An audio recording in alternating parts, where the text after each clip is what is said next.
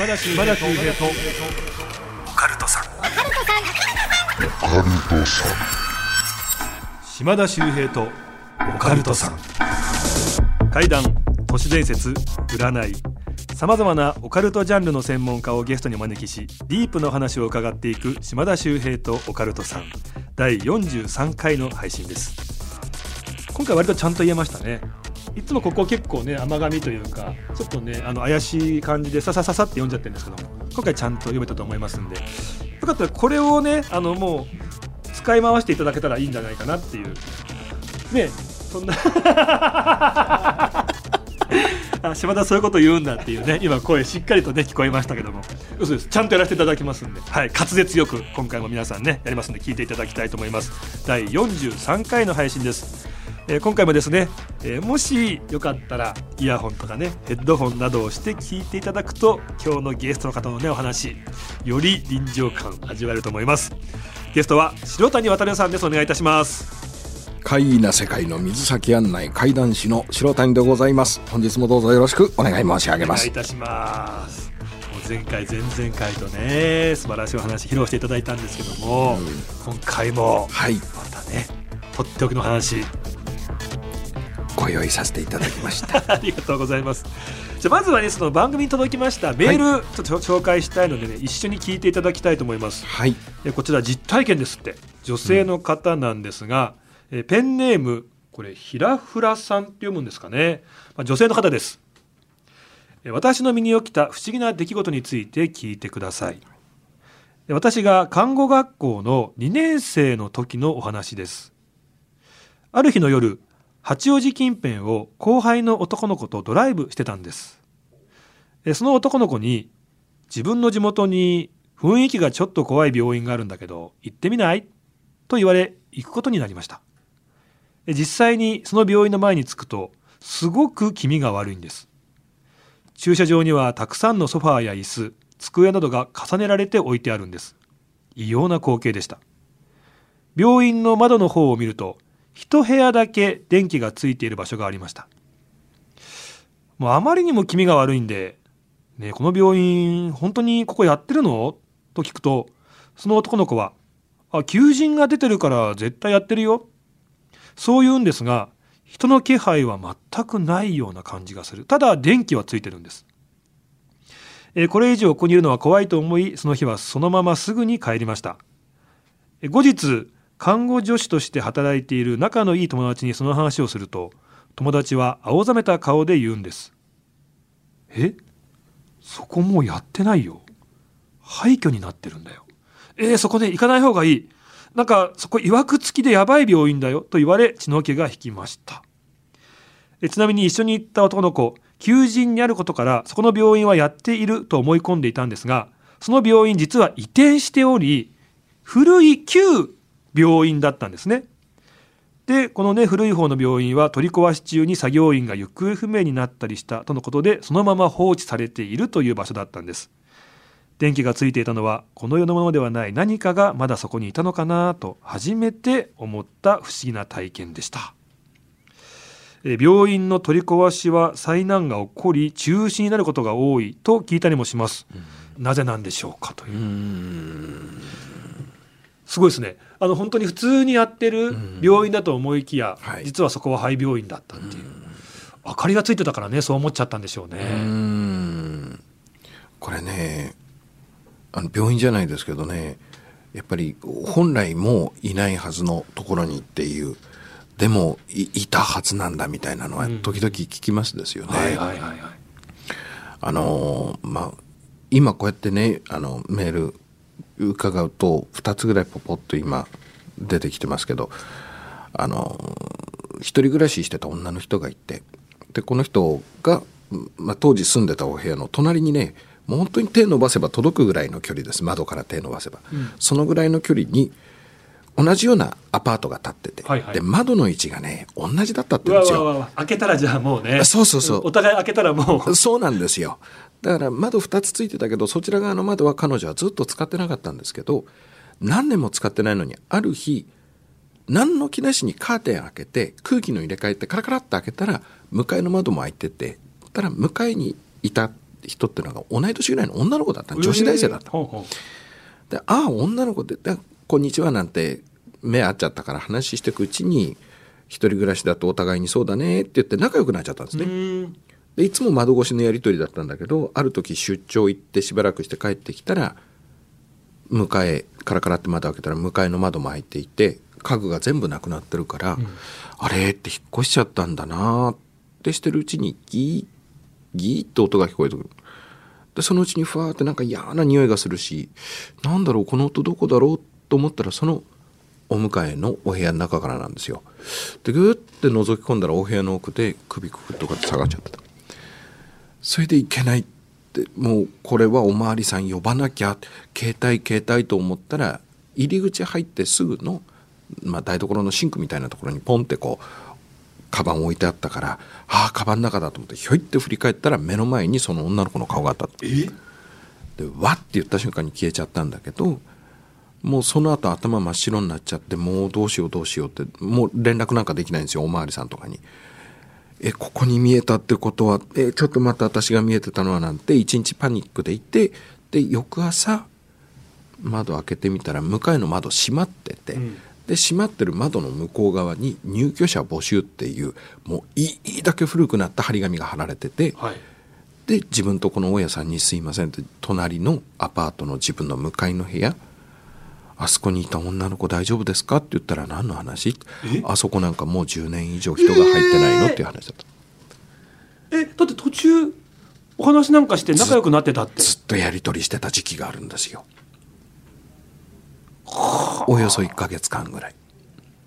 もう以前そこに住まわれていて、でも実際そこで亡くなってしまっていた女の子だったってことなんですね。というまあ憶測の域を出ませんけれうん。どそうなんじゃないかっていう。でしばらくね楽しく話してたのに、ん。ある日その実際に首をねそうね。っていうところも見てしまうわけですもんね。だその時に首くくっていたのは果たして本当にそこでその時リアルタイムにくくっていたものなのか。要するにかつてのその瞬間をそこで垣間見せたものなのか。それは分からんのですけどね。なんかねいろいろこうストーリーを考えてしまうと、うん。以前ね住まわれてってはい。いう以前のその記憶がはい。見えてしまったのかななんて思ってしまいますけどね、うん。いやそれにしてもそんな近くで、うん。っていう話はねびっくりしますね。はやっぱアパート関係って話多いじゃないですか。あ多いですあねの僕長野県出身で田舎から出てきたんですよ、塩谷さんもねあの北海道小樽じゃないですか。そうです。であの芸人としてうん。相方とですね、はい。東京出てきた時に、はいやっぱりこう地理関係もわからないんですけど、まあ浅草芸人といったらね今のほら浅草キッドじゃないですけどねネットフリックスの、ええ。浅草だろうって言って、ん。でも押上のあたりはい。の古いもうとっても安いアパートうん。の僕が105号室で相方が201号室2階ですね、うん。はい。でこう借りたんですよ、ん。ですごく安かったんですよ、うん。それこそもうね窓を開けたらもう目の前がもうすぐ壁みたいな感じだったんですけど、うんなんかね僕ら以外住んでる方が全部日本の方じゃなくって、うん。でそのうちの8割ぐらいの方がみんなイランの方だったんですよ。えー。だから逆に日本人が僕ら2人しかいないっていう。そこだけイランみたいな不思議なアパートの感じだったんですよ。はいはい。でも気が良くてねみんなねうん。なんかこう「ああどうもこんにちは」なんて言うと「こんにちは」とかって言ってはい。話しかけてくれたりとかしてすごい良かったんですけどただねある晩え。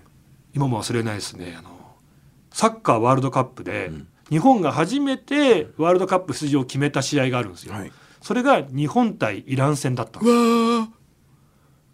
あそうですか。勝った方がワールドカップみたいなうわ日本全体がね日本を応援してる中僕らのアパート違うんですよ。で最後あの延長かな？そこでめちゃめちゃ足の速いね、はい、フォワード岡野選手がゴール決めて、はい、やったー！日本ワールドカップ初出場だー！っていう時に、はい、声出せないんですよ。横と横にねいるから。うわ喜んでるみたいな声出せないんですよ。めちゃめちゃ嬉しいですよ気持ちの中で。僕サッカー好きだし、でやばいやばいやばいと思ったらピンポンピンポンピンポンピンポンピンポンピンポンゴンゴンンンンンンすごいやばいやばいやばいみたいな。一番身近な日本人だからと思って。くそーイラン負けちゃったよっていうねその気持ちをがここに向けられたら怖いと思ってこうイルス使おうと思ったんですけどずっとだんだんだんだんピンポンピンポンピンポンっていいの分かってるから、はいはい。しばらくなっててうわ。もう怖いと思って開けたらすごい笑顔で「おめでとう!」ってこうみんなにあねめっちゃいい人たち、ハグされて「頑張ってくれよ。俺らの分も」ってなんかお客さんが みたいな感じで。でもあの瞬間めちゃめちゃ怖かったですね。そうでしょうね、結構そのね乱暴なことになったりするのがね。ね、フーリガンとかっていうね、うん。なんかそういうのがあの海外ではとかって話もなんか耳に入ってたんあで、りましたよね。やばいんじゃないかとか思いましたけどね。まあでもね、すごく素敵なみんなで、その後もね、一緒にこうなんか、日本のね、応援もしてくれてみたいな。いいや一番下町情緒を受け継いでる方たちなんじゃないですか。やそうっすよね。いや当時すごいいろんな話ありますけど、長くなっちゃうんで。今全然階段関係ない自分のただのその当時のエピソードトークをしようとしてました。いやしかも5分くらいの。全然いいと思う。いやよくないですよ。全然いいと思います。いやあのーね、んあれなえ？すんのかよみたいな顔してましたもん今。いややっぱこれダメですよ。ダメですか、はいはいはいはい。皆さんお待たせしました。この後ですねいよいよ白谷渉さんの怪談話はい、披露していただきますんで、はい、ぜひね聞いていただきたいと思います。じゃあフーリガンにまつわる。あそんなことない。そっちの怖いじゃない方ですね。はい。承知いたします。島田秀平とオカルトさん改めまして島田秀平です。今回のゲスト白谷渉さんです。お願いいたします。よろしくお願いいたします。さあ皆さんここからですね、えーもしできる方はイヤホンヘッドホンなどをして楽しんでいただきたいと思います。ではお待たせいたしました。白谷渉さん怪談話お願いいたします。かしこまりました。えー今度こんな風にラジオに出させていただきますとやはり言葉というものは大変だなというふうに改めて、えー感じる次第でございますがその言葉一つで人は陽気にもなれれば陰気にもなるというそうすると当たり霊に口から出ているこの言葉にはひょっとすると魂が宿るのかもしれないなんというこれを古来言霊言葉の霊と書きますけれどもでこの言霊と聞きますとすでにリスナーさんの中でお詳しい方はご存知かと思いますけれどやはりこの呪いの言葉を吐くであるとか強い怨念のようなものを抱くとそれが卑怯言葉に乗って相手に飛ぶなんということがある。だからよほど気をつけねばいかんのだというようなことが言われますけれどではこの言霊はよほど強い思いがなければそうした作用がないかといってどうもそうとも言い切れないという。お話を聞かせていただいた当時で23歳だったんですね。まあ、お客様で来ていただいておりました T 君と仮にさせていただきますけれども本当に体脂肪はあるんだろうかというぐらいキャーッと身が締まっておりましてね肌が黒くって髪の毛なんかピタッと短く刈り上げてるんですよ。でそれがまだ当時私札幌におりましたけれども怪談話一席聞いてくれて。でなんだかニカニカニカニカしてますからね。請求伺って「いやどうもありがとうございます。楽しんでいただけました?」って言ったら「いやー白谷さんやっぱ怪談っていいっすね」って「いやいいね。あそうですか。お好きですか。いや好きなんですよ。俺ね今日ね北見から来たんです」え？これ北海道の方はねなんとなくイメージつくんですが、札幌北見ってえと相当遠いんです。車で数時間かかるんですよ。あそうかい。北見の方なんだ。やっぱりこう休みになると札幌あたり出てきて遊ぶのがおい。い違いますよ。よく階段聞くのにここ来たんです。そのためだけに車数時間飛ばしてきた。はあ、それは首相なことですね。っていや、実はね、白谷さん、俺、話聞きたいのもそうだったんですけど、俺、ここだったら聞いてもらえるかと思って、話したい話あるんですよって言うんですよ。ほうほう、ご自身で体験があるんだ、っつったら。彼、会員学校を卒業して、船乗りさんになって最初の年だったんです。で、これね、お店に来てくれたのがね、もう11月ぐらいだったと思いますけどねその年の夏です船乗りさんって基本的に船に乗って海の上ですね。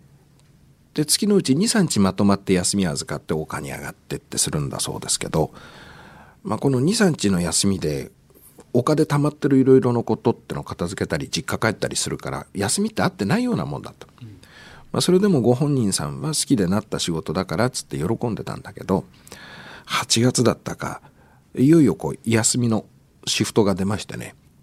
でこの T 君は早速地元北見にいる米君という高校自分からの友達に電話を入れるんです、うん、おあもしもし俺俺 T うん。ごめんね。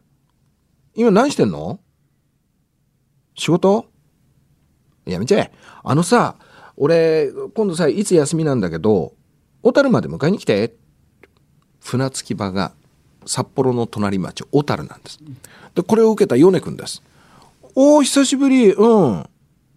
え今？仕事？やめない？うん。え？小樽？分かった。行くわ。つってカチャッと切った。まるで近くのコンビニにいるから迎えに来いみたいな勢いで言った。で、本人も分かったっつって。そんなバカなことないんですよ。これもともと T 君っていうのは人をいじって生き生きするタイプ。ヨネ君ってのはいじられて生き生きするタイプ。S&M's の関係で。それでうまいこと言ってたの。で、この時も T 君からすると軽口のつもりだった。一流のジョークでポンポンとやっといてと。で、いざ休みの日になって小樽の港に船が着く、タラップ降りて、カバン片手にトントントントンと降りてきますと、港の駐車場に、米くん来てるんです。わかりやすい車に乗ってたの。うん、あれ、米かなと思ったら、バドッと運転席から出てきて、おーい、T! ここここっつってんですよ。お前なんだよ、本当に来たの？暇だななんて言って。わざわざ有給取ってきたんだよって言うんです。今度逆ドッキリお前びっくりしたろってからびっくりしたまあいいや実家帰るんだよねでもう行こうぜって言うからそうだなって助手席に乗っかって米君の運転で地元北見を目指します、うん、途中札幌でご飯食べてお酒を飲んででこれは米君は下戸なんですからお酒は飲めないんですよで T 君いいだけ酔っ払っても横の運転してる米君いじり倒していくうちにだんだんだんだん日が暮れて車走るは275号線。もう脇は田んぼと畑ばっかりの一本道です。しばらくのうちは話して盛り上がってたけど、話も尽きちゃって酔っ払ってきちゃって、で、こう、米君は人にいじられないと話さないから、男二人でダメーって運転してるんです。つまんねえなどうしようかなと思った時に T 君ふっと思い出したのが、もともと階段ホラー好きな人で、当時2チャンネルかなんかで落ちていた怖い話を思い出した。これっていうのが、二人の仲良しの男の子がいて、片一方非常な怖がりなんです。で、もう一方の子が、この怖がりの子をビビらせてやろうと思って、霊に取りつかれたふりしながら、うん、ああでもない、こうでもないとこう指図しながら、この怖がりの男の子を山の奥まで連れてっちゃうんです。うん、山奥まで行ったら、その怖がりの子一人残しててめえ帰ってきちゃうっていうね。途中まで幽霊お化けの話かなと思わせておいて最後人間が一番怖いよねって今言うとこの一コアみたいなお話だった、うん、試したくなったんです米君ってのが非常なビビりだった、はい、米ん？さああそこの道の脇誰かいない？えどこ？いやいやほらそう女の人だなあ、やべ、倒れた。おお、ちょちょちょちょちょ、車止めて。え、なになにどこどこ？いいから止めろって。車がキッと止まる。バタン。T 君助手席降りてって、わざわざ車の前回って、この道路の脇の側溝のあたりに身かがめて、誰もいないんですよ。君どうしたの？大丈夫？うん。え、マジか。え、家どこ？あ、そうなんだ。あじゃあ乗ってきなよ抱きかかえるふり、うん、車の後部座席回ってドア開けて大丈夫？頭打たないようにねいいよいいよ横になってなうんうん。閉めるよ。大丈夫かな？バタン。で自分助手席に戻ってくる。バトッ T お前何やってんの？米君明らかにおじけづいちゃって。いやいや怪我して倒れてるしさ。いや聞いたらうちそばだからついでだしさ連れてって。などうしたんだよ？いやえ何？誰？え誰って彼女。誰もいないよね。ってこうやってんです？お前何言ってんだよ。いいから早く出せよ。分かった。言われるままに米君車走り出す。そっからもうデタラメです。あそうなんだ。えっとね米次ね右。次左なんて言ってぐちゃぐちゃに道を走っていく。米君真っ青です、うん。もう自分見えてないものからなんか言われてると思ってからそのまんま道進んでいくところがいいだけ行きますとね。いくら地元って言ったってでたらめに道案内してるから。だどっかで種明かししなきゃいけない。もともとの話は山奥に置いてきちゃうんだけど、うん、今度米君の車で運転で置いてくるわけにいかないしちゃんちゃんとやらなきゃなと思っていたらちょうど行き手の右手のところ離農した農家さんが使ってた、まあ、倉庫みたいなもんですかな。ボロボロの小屋が見えたから、あ、あれでいいと思って。おい、よね、あそこにほら、うち見える？うち？え、あの小屋？小屋っていうのお前失礼だな。ごめんね。え、あそこだって、あそこで止めて。分かった。小屋の前で止める。念が言ってます。降りてって女の子抱きかかえるふり、小屋の前まで行って、わざわざ大きな声で。うん。いいよいいよ、気にしなくていいよ。とにかく気をつけてね。じゃあ、俺たちもう行くから、バイバイっつって。戻ってきて助手席に乗っかったら、お前引っかかったろというつもり、もう口の端がにやけて仕方がない。ニヤニヤしながら助手席にバタンと乗っかって、さあシートベルトと思った瞬間に、ドーンって言って車急発進したんです。G かかってグーンって持ってかれたヘッドレストに頭ガツンってぶつけて、いってえなお前何やってんだって言ったら米君が真っ青な顔で、やばいやばいやばいお前なんであの女乗せたんだよって言ったんです。えええええ？女なんか乗せてないですよね。はい、全部 T 君の芝居だった。ところがガクガク震えながらなんであの女乗せたって言うから、母、相当ビビり上がっちゃって、パニックだなと思って、うん、いや、ごめんごめん。いや、お前そんなにビビると思わないからって言った時に、米君がルームミラーをちらっと見て、あ、やべ、ついてきてるって言ったんです。えって言われてルームミラー T 君も見た。今、後ろになっているあの小屋の前です。異様な形に首のし上げた顔面ぐずっぐずに潰れた女の人が、頭前後左右にグワーって振りながら、ポッて道に出てきた。そのまんまトタッ、トタッと今自分たちの車を追ってくる仕草を鏡ではっきり見てるんです。ザーと車が通り抜けた。あんまりはっきり見たんでお家に帰ってから T 君ご家族にお話をしたらお母さんが知ってた。あの小屋だと思ってたところ小屋じゃなくて本当にお宅だったんです、ご家族が住んでたんです昔。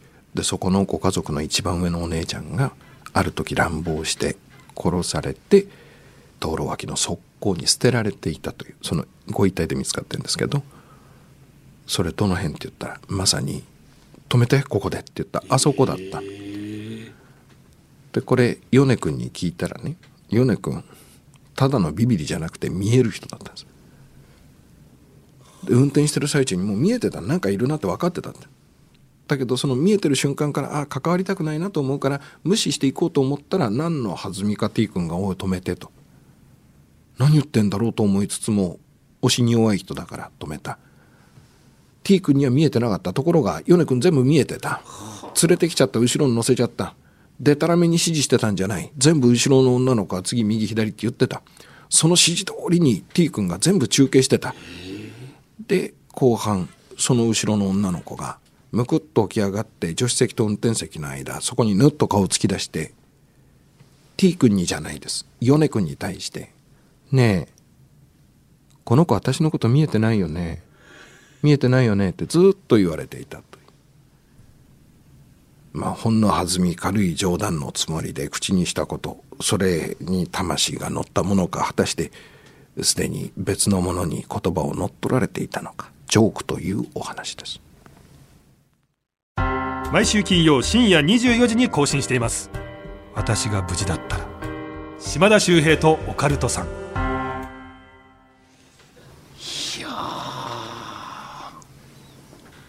でも T 君は自分の意思でやっていたように思っていたんだが、はいはい。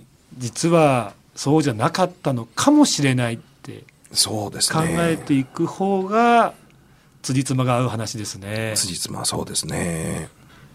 塩谷さん、はい。あのー前半とかね、はい。友達同士のただのドッキリとかうん楽しい話じゃないですか、えええそこもずっと怖いんですよ。えいや意味がわからないですいや普通のところも怖いんですよ。どういうこと？いやなんかもうはっきり言うとその、うん今度の休み迎えに来てよもう怖いんですよ。いやいや。いやいやいやもうもうもうで友達が迎えに来てたんですよもう怖いんですよなんか言い方が全部僕怖いですか怖いよね普通のとこもずっと怖いんですもんだって違う彼女は違うって顔してるそんな怖くないでしょ怖いですかやっぱり何が怖いんですか？なだからもう多分なんですけども、もう怪談師中の怪談師だから、普通の話ももう全部怖く聞こえちゃうそうさせるテクニック話術がもう身についちゃってるんでしょうね。自分だってわからんですね。普通にさ友達が迎え行かないよって言ってたけど、うんうん。実は逆ドッキリで迎えに来てましたってすごい幸せな楽しい光景じゃないそうですそうです。そこめっちゃ怖かったもん。いやいやどういうことですか？えなんでいるの？なんでいるの？え なんかえななんかあるのそれみたいななんかもういろいろ考えちゃうんですよ。えこれでもこうやってお話ししてる時は怖くないですか？今？はいはい。今はね全然怖くないです、あなんでだろう？なんか違うんですかね？それこそ、うん。今のねお話じゃないけども、うん。はい。塩谷さんが怪談を話す時っていうのは、うん。自分で話してるようで、うん。話をさせられてるんじゃないですか。ねえ怖い怖い怖い怖い怖い。なんもう本当無理暗くなってるし外。帰ろう早く。もう雪積もっててさ。もうねすごいね。今日今4時半なのにもう真っ暗ですもんね。真っ暗ですね。うん。えスキー行く？行かない。本当行かないから。スキーもう20年ぐらい滑ってないんですよ。いやいや今日もさ、うん。ごめんね今日雪の中、うん。日本放送来れますか？って言ったら、ん。今雪でワクワクしてますっていう LINE 何なんですかあれ？あのねこれだからねそうそうそう長引いちゃってるけど僕ね島田さんにねお会いするってなるとね僕すっごいなんかワクワクね光るの。なんか世界がバーって光っていくのこれ。本当にそうなんですよ。でそこに来て今日雪でしょ？はい。で最初ね結構ロマンチックにねチラチラ降り始めたの。でそれも良かったのところがだんだんこの日本放送近づくにつれて、うん。要するに島田さんが近くに来るでしょ？とわーってなってくのに合わせて雪がねうわーって一面の白いこの銀世界、もう楽しくって仕方ないんですよ。下手くそ。なんであんな階段上手なのにここに向かってくる話が下手くそなんだよ。やっぱねあのやばいってスタッフ陣も気づきましたよね、うん。あの塩谷さんね、素晴らしいお人柄なので、はい。今日皆さんでどうぞっていうお年賀ですっていう美味しいね、どら焼き、はい。ね箱にね詰めて持ってきていただきましたけど誰も手つけない。一個も言ってないもんね。いやいやね本当に。食べてください。だよねシンプルに食べてほしいよね。すいませんいただきますんで。お気遣いありがとうございました。さあ皆さんどうでした？もうこんな魅力満載のね塩谷渉さん。YouTube チャンネルの方ではねたっぷりと会談も聞くことできます、えーチャンネル名何でしたっけ？はい、えー白谷の世界白谷階段というチャンネルをやらせていただいております。はいもう今年10万人にね行くという目標をね立てて今頑張ってらっしゃいますんでね。皆さんぜひあのチャンネル登録そしてねグッドボタンの方よろしくお願いいたしまよろすしくお願いいたします。さあ3回にわたって来てくださいましたがいかがだったでしょうか？いやーもう本当にすいません。自由におしゃべりさせていただいてとっても楽しかったです。素晴らしいです。あのーいつも YouTube でねおはい。会いして、もちろんこう画面も見えた状態で話聞いてたんですけど、はい。やっぱこうラジオはこのねポッドキャストはい。声だけの世界っていうのもやっぱ塩谷さんはすごいんだなっていう。また今日新たな一面なんか素晴らしい魅力あー才能を垣間見てしまいましたね。ありがとうございます。はい。一生懸命おしゃべりさせていただきます。またぜひねお願いいたします。ぜひよろしくお願いいたします。はいというわけでゲストは白谷渡さん。白に谷で歩むと書いて渡るです。ね、はい、白谷渡さん。はい、えー、来ていただきました。ありがとうございました。皆さんありがとうございました